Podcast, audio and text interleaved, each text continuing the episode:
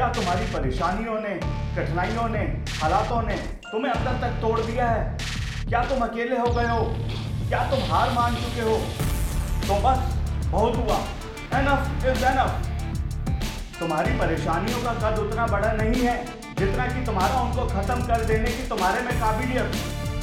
Real problem पता है क्या है? तुम अंदर ही अंदर उन कठिनाइयों को बहुत बड़ा मान चुके हो।